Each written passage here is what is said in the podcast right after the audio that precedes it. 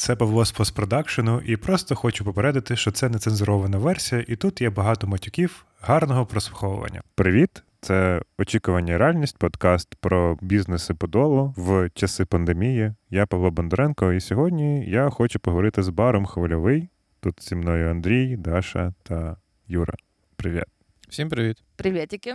Здоровчик. Що ви ще пишемо? Пишемо другий сезон подкасту Очікування реальність, який про подільські бізнеси в добу карантину. Я подумав, що оскільки пройшло півроку, нічого не помінялось. Е, Вроді, типу, цей от перший режим апокаліпсису, все закончилось, все вмерло. Люди, які шарахаються від від всіх інших, і тільки один чоловік в цьому поміщенні здоровається до сих пір локоточками. Ну, я вирішив, типу, спросити вас знову, як діла. Батя.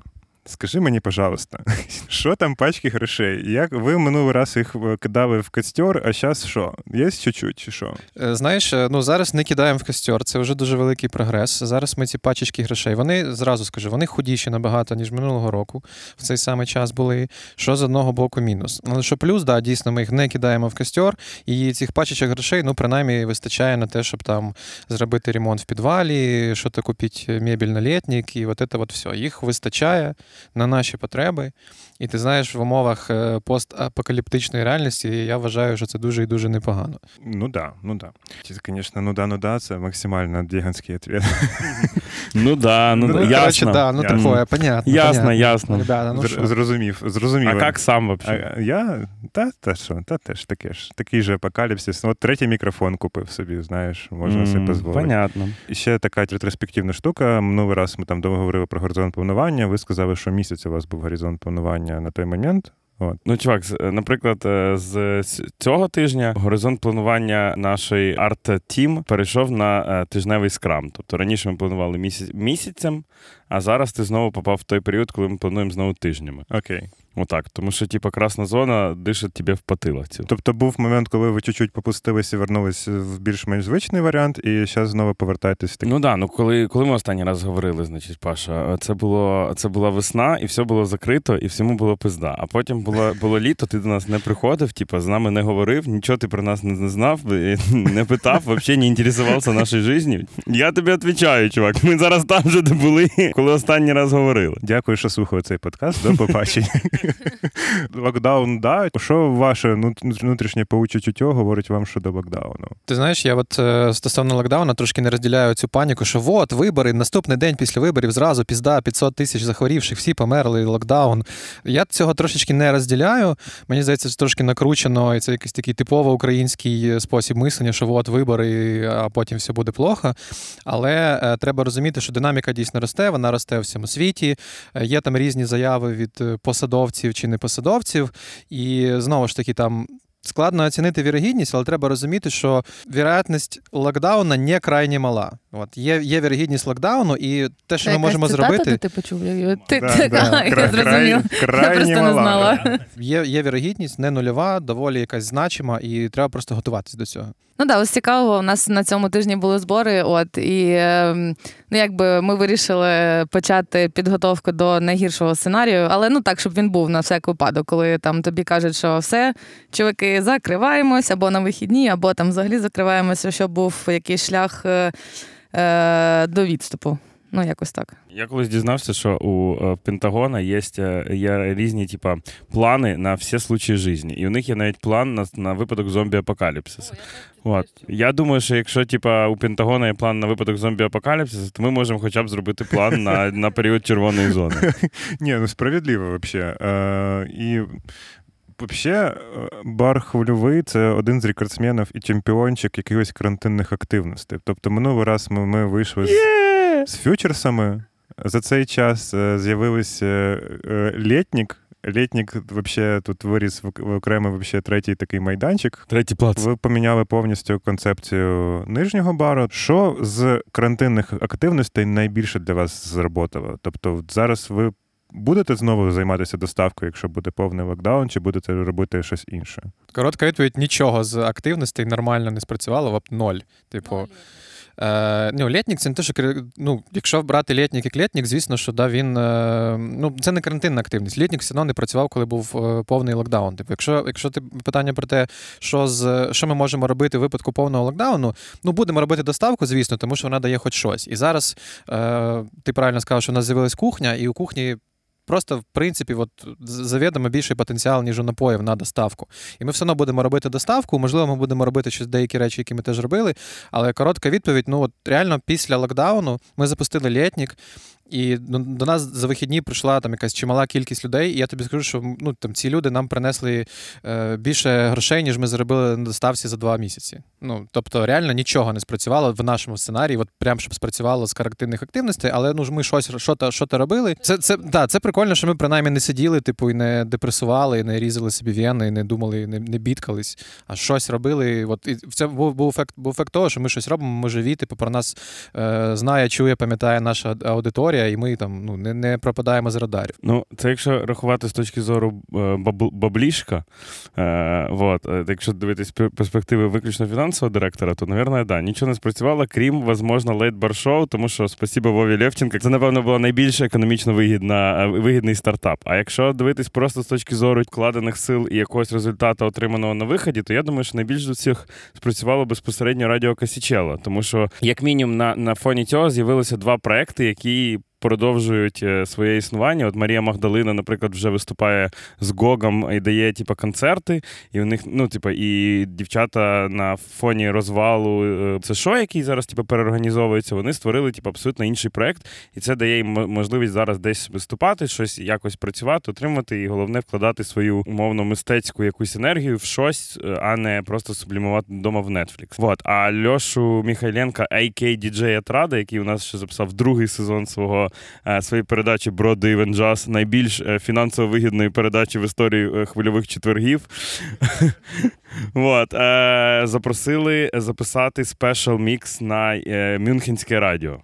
От, І Вау. це прикольно. Ну, типу, це ну, прикольно. прикольно. Тобто ти вкладаєш якісь сили, енергію, час в якусь штуку, і нехай вона тобі не приносить прямого прибутку, але вона створює якийсь типу, фон, дає якийсь аутпут, створює якісь нові сенси в цьому світі, а не просто ти це зробив і поклав в ящик і забув.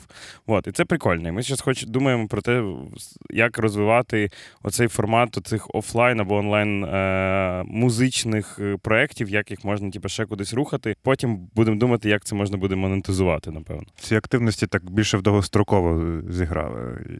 Ну, напевно, так. Да. Ну вони точно принесли якийсь, типу, greater good. Вони не принесли нам, типу, ми не стали багатші за, за їх рахунок. Не можна все оцінити виключно з точки зору того, що ти заробив чи не заробив, бо ти перетворюєшся на звичайний, типу, комерс. А ми ж, типу, хвильовий, ми ж не просто звичайний комерс. Ми ж тут, типу, їбашим арт, нахуй. Ну я поправочка, я думаю, що насправді можна, але це треба робити не тільки з горизонту, типу, що воно принесло уже зараз е, зразу на перший день.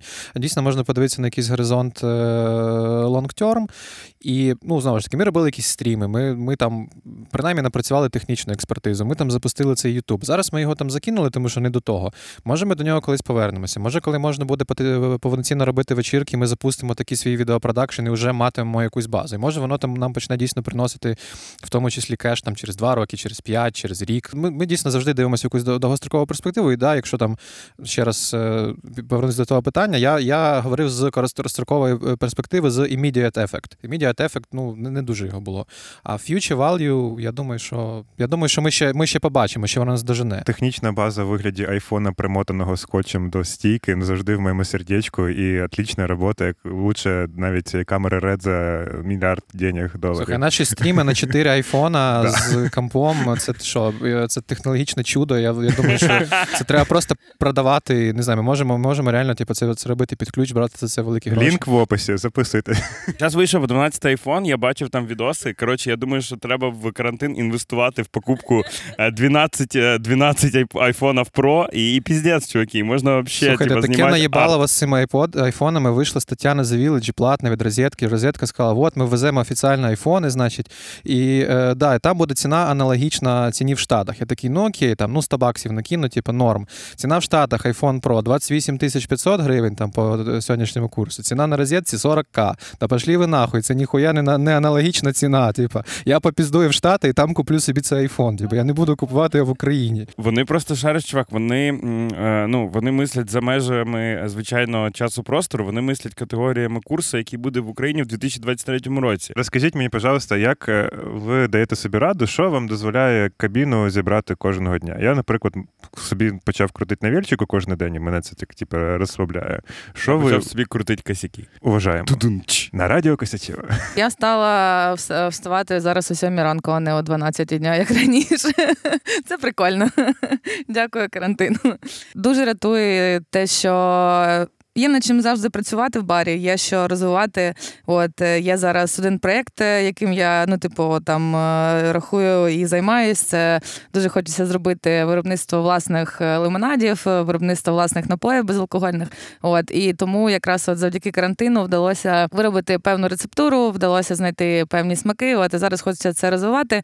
Тому, типу, от, наприклад, мені це допомагає. Просто шукати якісь рішення на майбутнє, а не просто сидіти на одному місці і такі, о Боже, карантин, о Боже, локдаун. Ну, взагалі-то, взагалі-то, якщо знову ж таки порівнювати з повним локдауном, то зараз у нас повноцінно працює бізнес. Ми працюємо кожен день. У нас багато людей. Ми розвиваємося, от зробили там ремонт і так далі. так далі, так далі.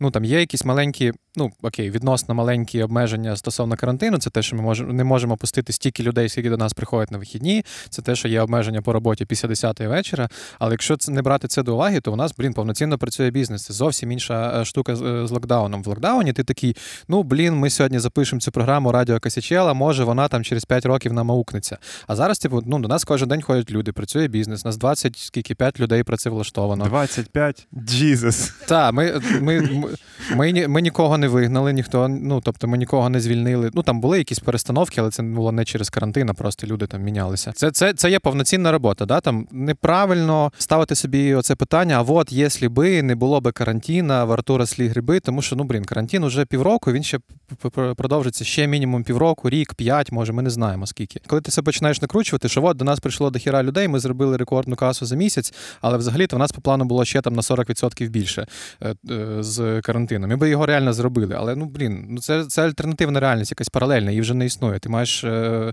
орієнтуватися на те, що є. І в тій реальності, яка є зараз, то все класно. О, і це допомагає, да, дійсно нормально себе чухати. Ми зараз дивимося вже на якісь нові проекти розвиватися. Я, я ж про тебе питаю. Особисто мені я би не сказав, що є якась там супер чарівна магічна активність додаткова, яка мені допомагає. Мені допомагає те, що от моя основна справа вона працює. Як йога? Я забив на його, чувак. Я забив на його, тому що прийшло літо. Типу, знаєш, це і завжди така тема. Ти щось робиш, типу там зимою, весною, осінню, а влітку ти забуваєш хуй, тому що типу, несеться літо. Ну, ми вчора якраз обговорювали цю проблему, що шариш, типу, є там є підхід такий, що ти можеш там, не знаю, е, можеш сидіти, медитувати, робити йогу і преисполнятися в пещері і мислити високом. Це, типу, один как би, очень правильний підход в житті. Ну, карантин навчив мене так, такої штуки, як ну доволі очевидної насправді, е, що е, поки ти типу, сидиш, медитуєш, думаєш про життя, ти міг би просто жити своє життя, замість того, щоб його постійно відрефлексовувати і типу, аналізувати, оцінювати, і типу, медитувати і так далі, і тому подібне. Тому, тому що життя воно дуже е, не то, що навіть коротке, а воно надзвичайно мінливе. І в якийсь момент у тебе є безвіз, ти можеш поїхати куди завгодно, а в інший момент у тебе немає ніхуя, і ти нікуди не поїхав. Вот. І оці моменти, коли у тебе є якісь, якась можливість е, користуватися наявними ресурсами. Потрібно їми користуватися, інколи навіть змушувати себе користуватися, бо ніколи не знаєш, коли все це може зникнути. Це стосується не знаю, подорожей за кордон, виїзди на природу, походи в кіно, не знаю, театри, музеї і так далі. Ну і я нам намагаюся витрачати частину свого там дня або там тижня на такі якісь активності, тому що я розумію, що. Вони не вічні, вони можуть зникнути, і якщо вони зникнуть ще раз так само на якийсь локдаун, я не знаю, що з цього повернеться до нас ще після там чергової червоної зони. Може, щось взагалі зникне, як, наприклад, закриються кінотеатри і не відкриються більше ніколи. Може, такого не станеться, може вони відкриються через 5 років. Але ти не знаєш, і поки у тебе є можливість, типу, використовуй їх, а не страждай чи, чи щось такое. Якщо є у тебе можливість ввечері сходити в бар, і навіть якщо тобі впадло, то піди сходи в бар, бо завтра бар закриється, і, і ти будеш сидіти вдома післязавтра і думати, от час би сходити в бар. А що допомагає зібрати кабіну? Ну, хази, чувак. Зараз найск... ну, типу, складно, тому що ти коли працюєш умовно сам на себе і ще, типу, в підприємстві, яке, типу, от можна нічого не робити, можна реально забити хуй. Прийти через місяць, а воно все буде працювати. От все, типу, в принципі, настроєно, все буде працювати. Може, там є якісь моменти там з ефективністю, ще щось, але воно все буде працювати.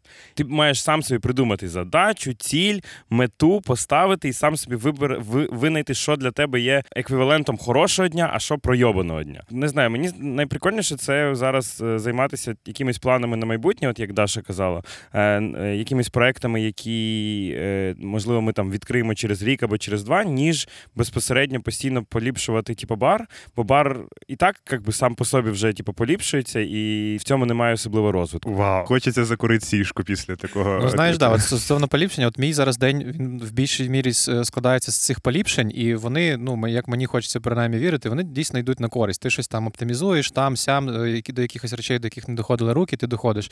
Але дійсно ти вже вигораєш з цього, тому що тобі хочеться щось нового. Ну, От. І от я, ми намагаємося зараз от в якусь нову нову штуку вже зайти, тому що дійсно Думаємо, вже скільки можна. авіакомпанія або сеть бібліотек. Так вебкам же ж хотіли Я робити. Треба ріелторське агентство відкривати, тому, тому що це взагалі наїбало. Вони блін, не можуть без помилок написати. Фотки, блін, на якийсь утюг роблять і продають хати за 100 тисяч баксів. Да come on. Типу, сфоткайте нормально, заплатіть 500 гривень фотографу, що він вам нормальну фотку е, зробив. І, і заплатіть, не знаю, 100 гривень в місяць за якийсь сервіс, який перевіряє вашу орфографію.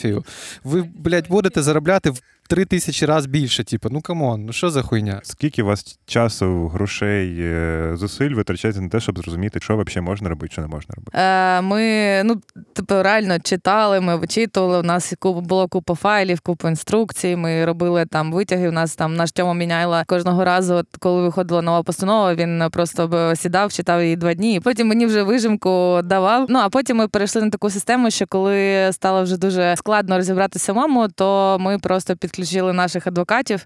От Знаєш, треба визнати, що от коли е, ввели цю систему з зонами, стало простіше. Тому що раніше було е, вони змінювали правила, їх треба було перечитувати, вникати в ці нюанси, що змінилось, що не змінилося. Це було важко. Коли коли е, ввели цю систему з зонами, в принципі, да, воно все одно міняється. Вони все одно змінюють там правила для зеленої зони, правила для червоної зони, і все одно все одно є зміни, але їх якось стало менше. Вони стали принаймні структуровані. Що ти один раз вивчив, типу, ці чотири зони, і плюс-мінус уже орієнтуєшся, що- що тебе чекає. Плюс, по-хорошому, у нас вже були прецеденти перебування в різних зонах там або принаймні в різних обмеженнях, і ти вже плюс-мінус знаєш, що ти будеш робити, тому що в тебе вже напрацьована ця база. У нас є інструкції, ці всі, і ну, стало набагато простіше.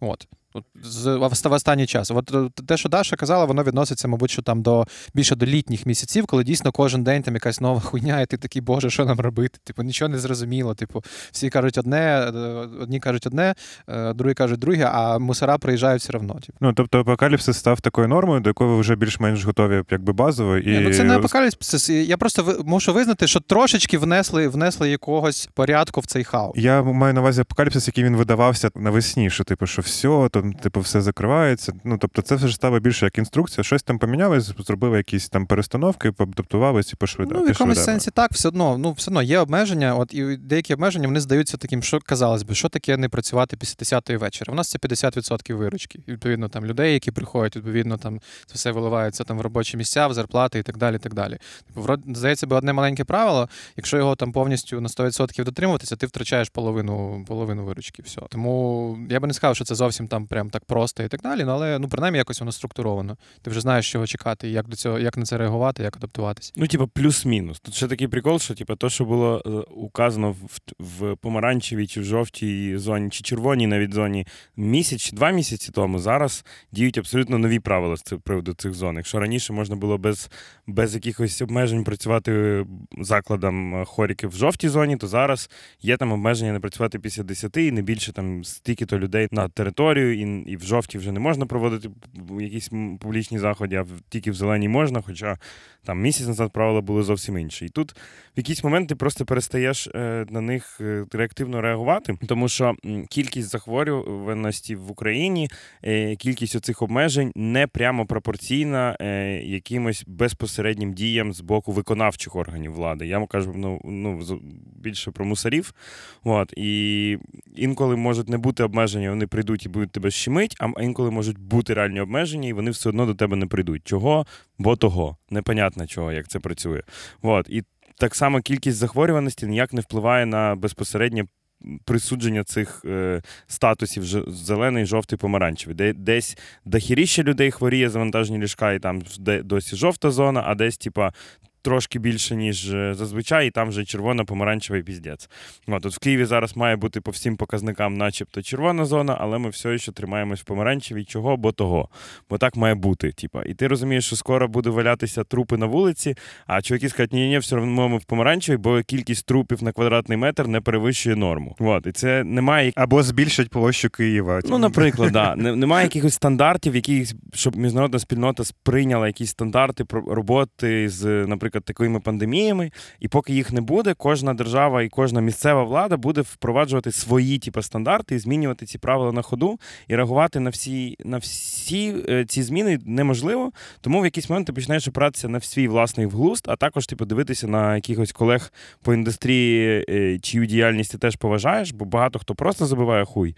От, а багато хто ну, старається щось робити. Ти дивишся на те, хто що інше робить, типу, думаєш своєю головою і приймаєш якісь рішення. Ну, тобто зараз, начебто, там масковий режим може бути різний в різних закладах і в різних умовах. Ми вирішили, що у нас якби, всі ходять в масках. Да? Бармени в масках, адміни в масках, і люди по території пересуваються в масках, тільки п'ють без масок, і навіть виділили окрему зону наверху, де люди можуть пити і де люди можуть танцювати, щоб ці дві зони не перемішувалися, люди танцювали тільки в масках, а пили сидячи і контактували лише з собою і своїм стаканом. От, тому що це звучить ну, нам видається логічним, правильним. А те, те, як на це там відреагує держава, скажуть, ні, пофіг, можуть всі бути без масок, це вже інше питання. Але в продовження. Я минулий раз вас обозвав комерческими комерційними ублюдками, де баланс між відповідальністю та бізнесом. Бар це велике скупчення людей, це потенційно небезпечна зона. І якщо взагалі, типу, там будь дуже панікером, то треба все закрити, нікого не пускати, або кожен раз там кожного пшикать зі шланга з антисептиком. З іншої сторони, у вас команда 25 людей, у вас є там якісь довгострокові плани. І от як ви для себе от визначаєте цей весь баланс? Тобто, наприклад, я розумію, що ви ввели е, масковий режим, бармени обов'язково ходять в масках, але багато відвідувачів ці маски знімають і якби ну Тільки на вулиці. тільки на вулиці. Тобто, Всередині у нас є спеціальна людина, яка тобі показує, що якщо ти не вдягнеш маску назад, щас, сука, то ти вийдеш бистро і нахуй. правильно, це треба в стандарти внести. Тобто, от як ви для себе визначаєте оцю от баланс відповідальності своєї там за життя інших людей і тим, щоб лишатися бізнесом, який заробляє гроші? Ну, ти знаєш, е, я вважаю, що це неправильно взагалі, е, ну неправильно з, цього боку сприймати, тому що знову ж таки, коли ти вважаєш, що є якийсь компроміс між тим, що от ми можемо заробити більше денег, і либо е, там не знаю, більш безпечно працювати. Скоріше, ти ну тому, що є такі речі, як репутація, є такі речі, як лояльність твоєї аудиторії, є такі речі, як ну ти трошечки е, дивишся на перспективу. Ми ну не розглядаємо цей проект, що ми зараз типу, нахаслимо бабок, закриємося через півроку. Ми розглядаємо, що цей бар буде через 5 років, через 10, і хочеться, щоб через 50. Баланс знаходиться дуже просто, тому що да, ти хочеш завжди заробляти, ти хочеш завжди розвиватися, ти хочеш, щоб тебе вистачало кеша там на зарплати, ти хочеш, щоб тебе вистачало кеша на те, щоб там потім відкрити новий бар, назбирати і так далі. І так далі. В тебе є обмеження, яке впирається не в те, що там безпечно чи небезпечно, впирається в твою репутацію, впирається в те, що ти маєш бути чесним перед своєю аудиторією. Ми як ми е, визначали, скільки людей ми пускаємо на, на територію. По суті, це було по принципу Леся Подерев'янського дохуя чи не дохуя. От ми там потрошечки збільшували, збільшували, збільшували, і такі дивимося. Ага, от така кількість людей це вже дохуя. Далі не збільшуємо. Все. От. І е, це ну. Потенціально, потенційно, да, ми могли б е, запустити ще більше людей, але, е, але тут питання в тому, що ми би заробили, скоріш за все, тільки в короткостроковій перспективі, тому що почалися би, почався би негатив, почалися би пости в соцмережах. Скоріше за все, не дай Бог, там почалася би якась вспишка коронавірусу в барі хвильовий. І знову ж таки, ну це ризики. От. І до цього можна теж абсолютно прагматично підходити. І ми, ми цю межу не перетинаємо. От. На такого, що прямо от ми там балансуємо між е, безпекою і грошима, я вважаю, що це просто навіть неправильно так, так ставити питання. Простіть.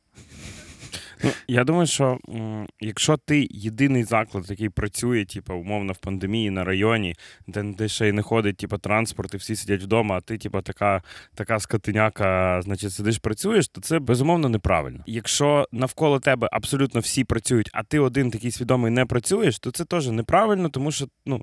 Те, що ти не будеш працювати, ніяк не впливає на цю ситуацію. От тому треба дивитися так само, що відбувається в, в країні, в, світі, на твоєму, хоча б районі. Мені здається, те, що Юра сказав, це максимально правильно, що ти маєш типу, працювати, але ти маєш забезпечити безпеку своїх співробітників, своїх гостей е, і зробити те, що, що для тебе є можливим. Понятне діло, що ми не здатні там зуп- власними силами бару хвильовий зупинити поширення коронавірусу в Києві. Да? Ну ніяким чином. І це не залежить від того, чи будемо працювати, чи не будемо працювати. От, але ми здатні дати роботу певному кількості людей.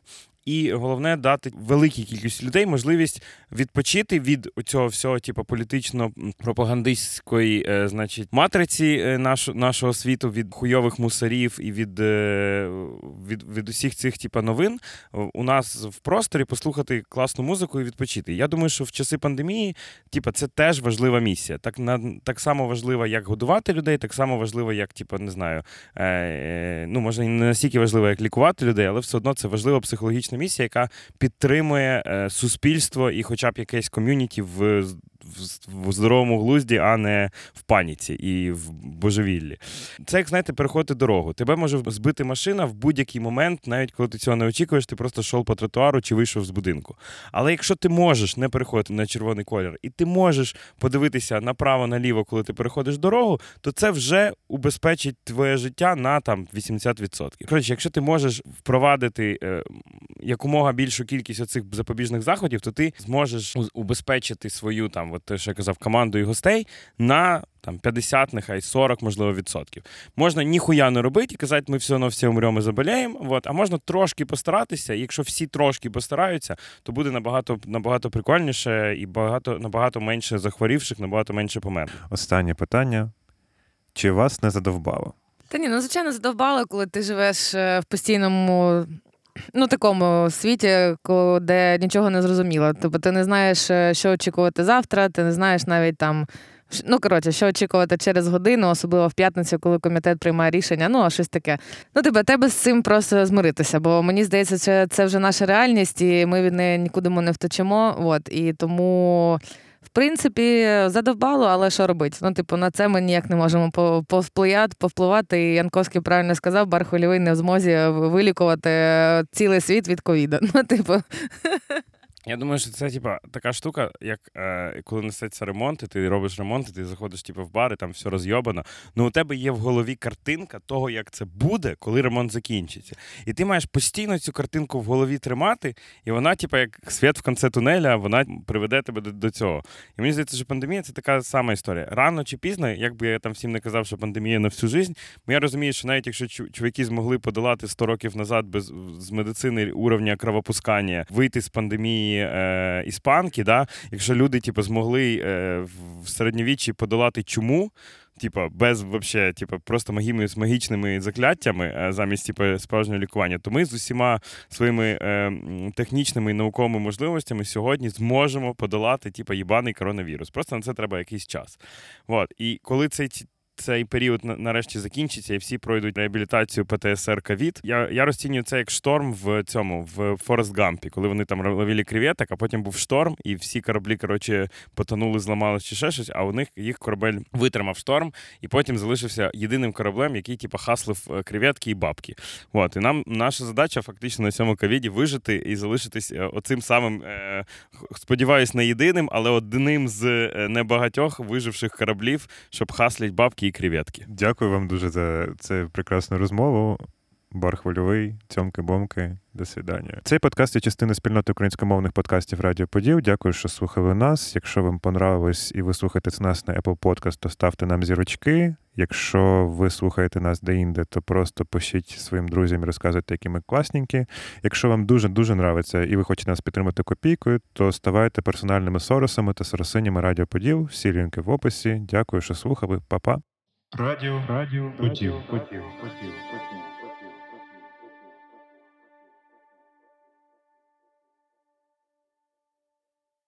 Паша, от, коротше, ти прислав ці питання. Я, походу, єдиний, хто до них підготувався, і що, ти ні одного, блядь, питання і не задав.